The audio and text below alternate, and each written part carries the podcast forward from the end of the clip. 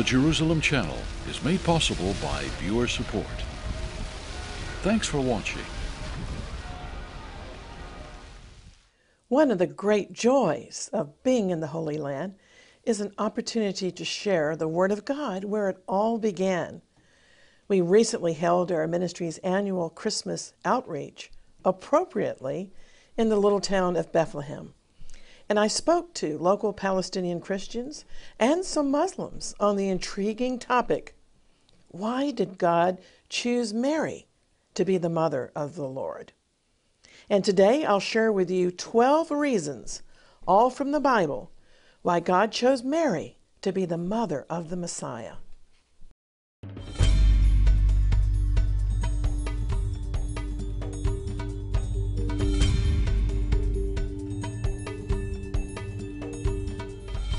Hello, I'm Christine Darg. It was the Apostle Paul who explained in Galatians chapter 4 and verse 4 that in the fullness of time God sent forth his Son, made of a woman, made under the written law. That simply means there was a specific generation in which God would choose a specific woman to give birth to his Son according to specifications revealed in the Torah, the writings of the Old Testament. Paul described the birth of the Son of God not merely as an ordinary human birth, but also as an ordinary Jewish birth. And he therefore wrote, born of a woman, born under the law. In other words, Jesus was subjected to the practice of circumcision and to all other ordinances of Jewish law like any other Jewish male child. Many Jewish women had hoped that they would be the special one chosen to be the mother of the Messiah. But of course, only one woman could hold that unique honor. Well, Second Chronicles 16:9 declares that the eyes of the Lord run to and fro throughout the whole earth to show himself strong on behalf of those whose heart is loyal to him. That verse was recorded for our instruction because God loves those who trust him and he's displeased when he's distrusted. So, in searching all the young virgins of Mary's generation, why do you suppose that God chose Mary out of potential thousands upon thousands of other candidates? First of all, and this is very important, she had to be a descendant of King David in order for certain prophecies to be fulfilled. In order to fulfill the law and the prophets, Jesus needed to be born of the house of David. In other words, he must be a Jew, a Hebrew. The New Testament provides two accounts of the genealogy of Jesus, one in the Gospel of Matthew and another in the Gospel of Luke. Matthew's account follows the lineage of Mary's husband, the legal father of Jesus, while Luke's account follows the lineage of Mary. The genealogy of Jesus in the Gospel of Luke demonstrates that Mary was indeed a descendant of the house of David, as was her betrothed husband Joseph. So this fact narrows down the candidates of Mary's generation considerably. But still, there were other qualities of Mary that we want to examine and learn from when we consider this special call and her election of God. After acknowledging that Mary qualified to be the mother of our Lord by virtue of being a virgin and being a descendant of King David, the angel Gabriel gives us other clues as to why God chose Mary. Gabriel visited Mary in the town of Nazareth where she was living and greeted her like this. He said, Hail, thou that art highly favored, the Lord is with thee. Blessed art thou among women. The angel's address means that she is especially chosen and favored of the Most High to attain the honor Jewish mothers have so long desired. Although we are nowhere instructed in the Bible to pray to Mary, we ought certainly to praise God for her election and her character. The angel Gabriel's appearance and salutation troubled Mary. This reveals her humility. A second reason why God chose her. And the Holy Spirit showed me that reason number three is that we learn from the angel's salutation that Mary was highly favored because she was full of grace. And let's consider grace. I want to stop for a moment and talk about this very important point. In the Old Testament, the term that most often is translated grace is chen. And in the New Testament, it is charis. In the Old Testament, the word chen occurs about 60 times. And some of the definitions of chen are favor, grace, even elegance. It's used concerning the ideal Proverbs 31 woman. And a verse in that chapter says that charm is deceptive and beauty is fleeting, but a woman who fears the Lord is to be praised. Mary was full of grace because she had a reverential fear of the Lord. The term grace occurs most often in the biblical phrase that someone found favor in God's sight. You see, God is like a watchful master, and he confers favor upon an obedient person. Mary wasn't unique in being full of grace.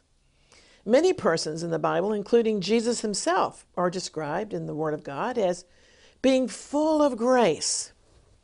The concept of finding favor with God first occurred in Genesis chapter 6 and verse 8, which says that Noah found favor in the eyes of the Lord. And over in the New Testament, Stephen, the first Christian martyr, was a deacon in Jerusalem who, according to Acts 6 8, was a man full of God's grace and power, doing great signs and wonders amongst the people. John 1:14 describes the Lord Jesus as the word who became flesh and made his dwelling amongst us, full of grace and truth.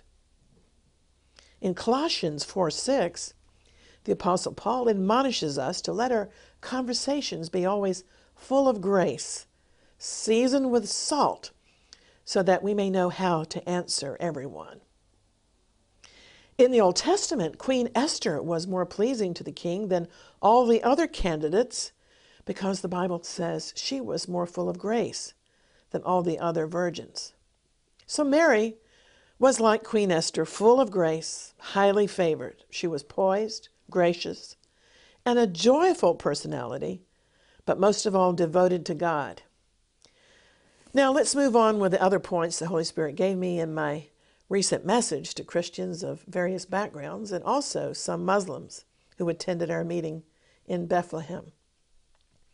Reason number four I believe God chose Mary because she was a believer and not a doubter. Mary's reply to the angel Gabriel was the language of faith. And when he said that she would be the mother of the Messiah, she didn't ask for a special sign of confirmation. Whenever God has a mission to be performed, he cannot work with doubters and unbelievers. He must find a person of faith. When Mary asked Gabriel how it would be possible to bear a child as a virgin, he said to her, For with God nothing shall be impossible. And the beautiful thing is that Mary believed this word. We know she believed without questioning or accusing God because she didn't hesitate. She answered immediately, Behold, the handmaid of the Lord, let it be unto me according to your word. She didn't stop to fear the inevitable accusations and slander that would occur. She was ready and willing to pay the price. And God is still looking for messengers of His glory today who'll be willing to pay the price. Are you one of them? She said, Let it be unto me according to your word. So the angel assured Mary, For with God nothing shall be impossible. And that's one of my very favorite scriptures, and I'm taking it as my Rhema word for this year that nothing shall be impossible in our ministry if I'll only have the faith to believe all of God's promises. We're believing in our ministry for at least a million souls to be won before the return of Jesus. Mary demonstrated that she was a believer with a gift of extraordinary miracle working faith.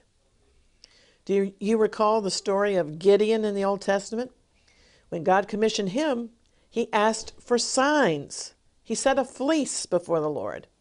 Hezekiah also asked for a sign, but Mary did not demand a sign. Nevertheless, to encourage her, the angel Gabriel offered her an exciting bit of information that her elderly relative Elizabeth, who had been barren, was now six months pregnant. Immediately, Mary set out to visit Elizabeth. And guess who was the first person to acknowledge the holy baby in Mary's womb? It was another baby. John the Baptist was in Elizabeth's womb and she and he leapt in her womb when he heard the greeting of Mary to Elizabeth. And by the way, that's another reason why abortion is wrong.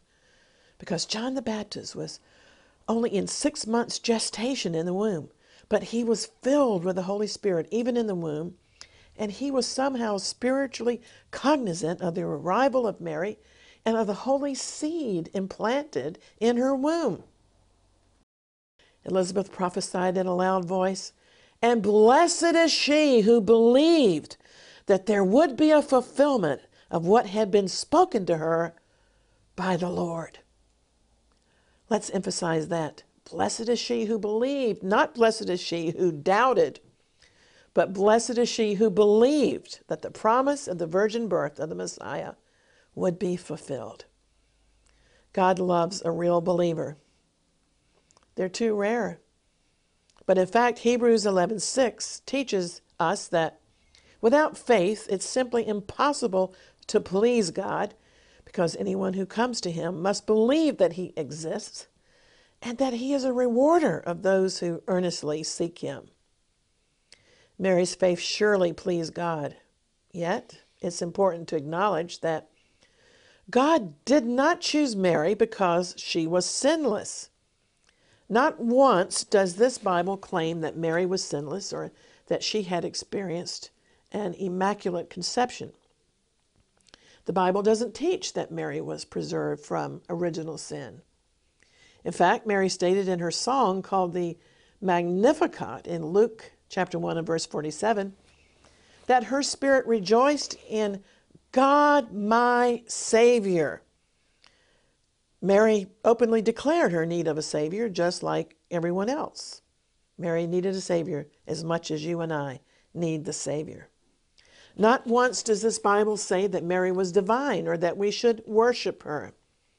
In fact, as the church was birthed, as recorded in the book of Acts, the apostles continued with one accord in prayer and supplication with the women and with Mary, the mother of Jesus, and with the brothers of Jesus. So please note, it doesn't say that they prayed to Mary, it says that they prayed with Mary, and she prayed in unity with them to God. She was certainly honored as the mother of Jesus, but she was not above them. She was a part of the company of the redeemed. Now, reason number five, another reason why God chose Mary is that she was peaceful and not a busybody. She didn't blow her own horn and say, Look at me, I'm going to be the mother of the Messiah. She was discreet and very careful to conduct herself wisely. Reason number six. Most of all, God chose Mary not because she was wealthy or well educated, but primarily because she revered God's word. You see, God could not entrust the upbringing of the Messiah, the Son of God, to just any woman, but the mother of the Lord had to be a woman of God who treasured God's word and who stored God's law in her heart. You see, the Bible tells us that God chose Abraham because of his parenting skills. The Messiah who was to enter the world and bruise the head of Satan was to come through the seed of woman according to Genesis 3:15. And then Genesis 12 teaches that this seed was to come specifically from the family of Abraham. So, of all the people on earth, why did God choose Abraham? Well, the Bible doesn't leave us to speculate about that. Concerning Abraham, God said in Genesis 18:19, "For I know him that he will command his children and his household after him, and that they shall keep the way of the Lord." Therefore, we can see that God chooses parents who will command their children and who will teach them the Word of God. And so God saw that Mary would be a proper mentor for Jesus. Mary's song, known in the Bible as the Magnificat, reveals her vast knowledge of Scripture and demonstrates that she rightly handled the Word of God.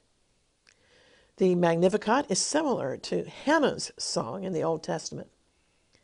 The text of Mary's canticle is recorded in Luke chapter 1 and verses 46 to 55. And here I want to read that she exclaimed this on the occasion of her visitation to Elizabeth. In the narrative, after Mary greets Elizabeth, John the Baptist leaps in Elizabeth's womb. Then Elizabeth praises Mary for her faith, and Mary responds with these poetic words My soul magnifies the Lord, and my spirit has rejoiced in God, my Savior. For he has regarded the lowly estate of his maidservant. For behold, henceforth all generations will call me blessed. For the mighty one has done great things for me, and holy is his name. And his mercy is on those who fear him from generation to generation. He has shown strength with his arm. He has scattered the proud in the imagination of their hearts. He has put down the mighty from their thrones and exalted the lowly. He has filled the hungry with good things, and the rich he has sent away empty. And here, as a child of the house of Israel, Mary specifically makes reference to her loyalty to the people of Israel when she says in verse 54 and 55, He has helped His servant Israel in remembrance of His mercy, as He spoke to our fathers, to Abraham, and to his seed forever. This pure outburst of joy, the Magnificat, demonstrates that Mary was a prophetess, because only a prophetess can talk like that it was important that Jesus' mother be a prophetess. Well, reason number seven God also chose Mary because she wasn't a complainer. Throughout the Holy Scriptures, God makes it very clear that He dislikes and judges complainers. He needed a submissive woman who could be led by the Holy Spirit, for example, who could be led to Bethlehem, the city of David, to give birth and when Mary and Joseph arrived to participate in the national census, it was time for her to give birth to Jesus. The location would fulfill Bible prophecy because in Micah chapter 5 and verse 2, there's a prophecy that Bethlehem would be the birthplace of the Messiah. This prophecy eliminated all other cities and towns in the world where the Messiah could be born. The prophet Micah narrowed the possibilities to one tiny village just south of Jerusalem. But can you imagine how perplexing circumstances were? Mary was carrying the Son of God, the Messiah. What hopes and wonder must have filled her soul. Yet in reality, she had to endure giving birth amongst animals in a crude, smelly stable. But there's no record in this word of Mary complaining about her seemingly disappointing circumstances. She wrapped the Messiah in swaddling clothes and laid him in a manger. Being a prophetess, she no doubt would know that her actions weren't without significance. She put the bread of life in a manger, a feeding trough. Reason number eight God also chose Mary because she knew how to ponder all of these events in her heart. Luke chapter 2 gives us the narrative of angels announcing the birth of the Messiah to the shepherds, and the glory of the Lord had surrounded them. They hurried off and found Mary and Joseph and the baby lying in the manger. The shepherds spread the word about this child, and all who heard it were amazed. But Luke 2, verse 19 says that Mary treasured up all these things and pondered them in her heart. The angel Gabriel had promised Mary that her son would sit upon the throne of his father David, a prophecy that's yet to be fulfilled in the future. And so here he was, cradled in a manger. She was highly favored, but on the other hand, when she and Joseph dedicated the baby in the temple, the prophet Simeon forewarned Mary that a sword would pierce through her very soul. There were so many contradictions, yet she pondered and treasured everything in her heart. What a woman. Reason number nine God also chose Mary because she could follow the Lord's orders to go to another country, even as a refugee. In order to protect the life of the Holy Child, Mary and Joseph had to leave suddenly to take refuge in Egypt after Joseph received a warning dream that King Herod would try to kill the baby. Mary was a submissive wife and didn't complain about the arduous journey. When God tells you to go, do you pick up and go? God speaks to many believers to go on missions, but how many obey as quickly as Mary and Joseph did?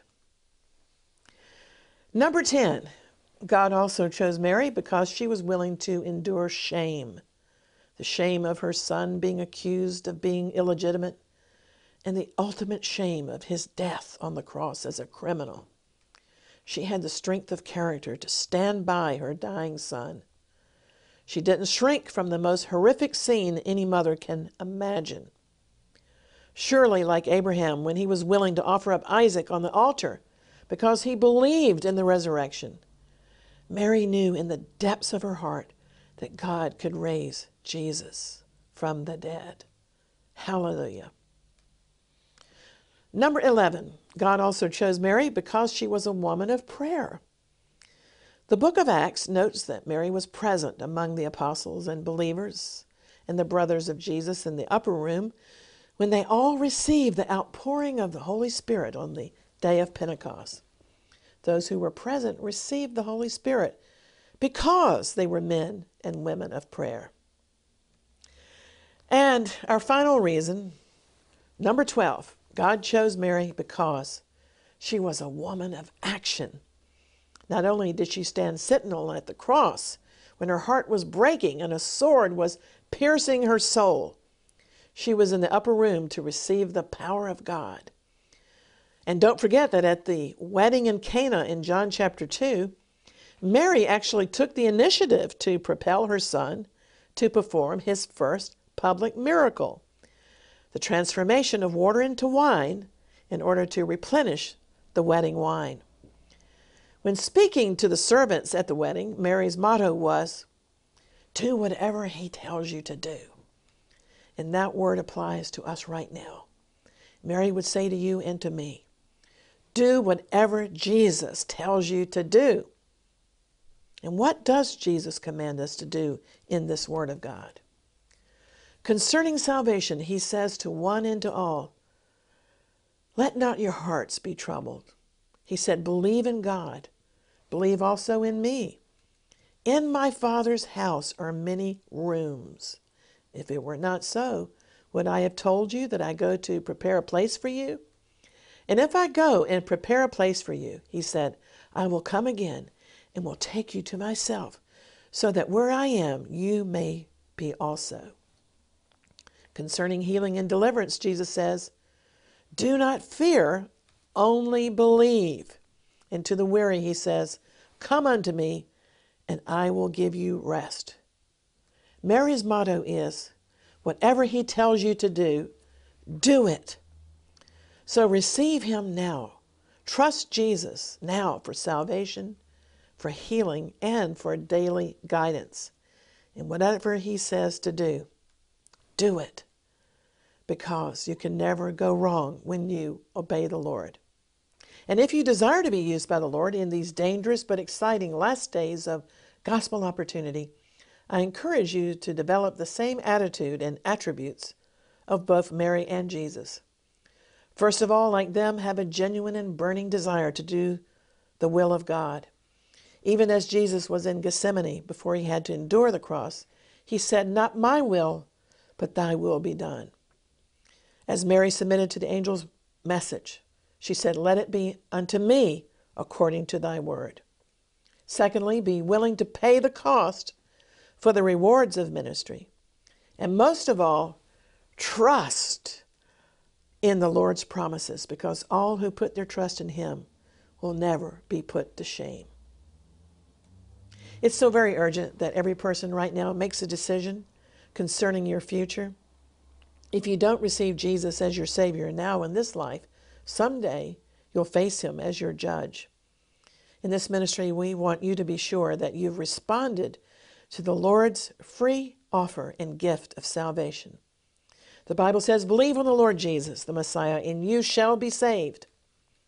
On the day of Pentecost, the Apostle Peter urged the people of Jerusalem to be saved from this corrupt generation. And how can we be saved from our corrupt generation? The method is the same today as it was in the Bible days. Romans 10:9 says that if you will declare with your mouth Jesus is Lord and believe in your heart that God raised him from the dead, you shall be saved. And Jesus also paid the penalty through his vicarious sufferings for all of our sicknesses and diseases. That's why healing is part of the good news. By his stripes we were healed. Believe it. Well, in the meantime, we'd like to continue to encourage you day by day with hope and good news as you visit our social media. And also, you can visit our website at exploits.tv to watch any of our videos at any time on a wide range of topics, including healing and Bible prophecy. You can also click online to receive our free ministry newsletter, Exploits. The name of our magazine is based upon Daniel 11:32 which says that the people who know their God will be strong, not weak, and will carry out exploits, the works of the Lord. And so, until next time, always earnestly contending for the faith and praying for the peace of Jerusalem, I'm Christine Darg. Shalom. Our ancestors knew their Bible. This medieval map from about 1300 shows the known world and at the very center is the holy city of Jerusalem. Today, Jerusalem is still the apple of God's eye. It's from Jerusalem that Jesus commanded the word of the Lord should go forth into all the world. That witness is what the Jerusalem Channel is all about. It's only through the support of you, the viewers, that we can continue to bring video teachings and daily website updates of what God is doing in these last days. For viewers in the United States, our ministry is tax deductible, and in the UK, we're a registered charity to qualify for gift aid. You can make a credit card donation through our secure website or by check to our postal addresses in the US and UK. Please help us to continue and expand this outreach of the gospel through the Jerusalem Channel.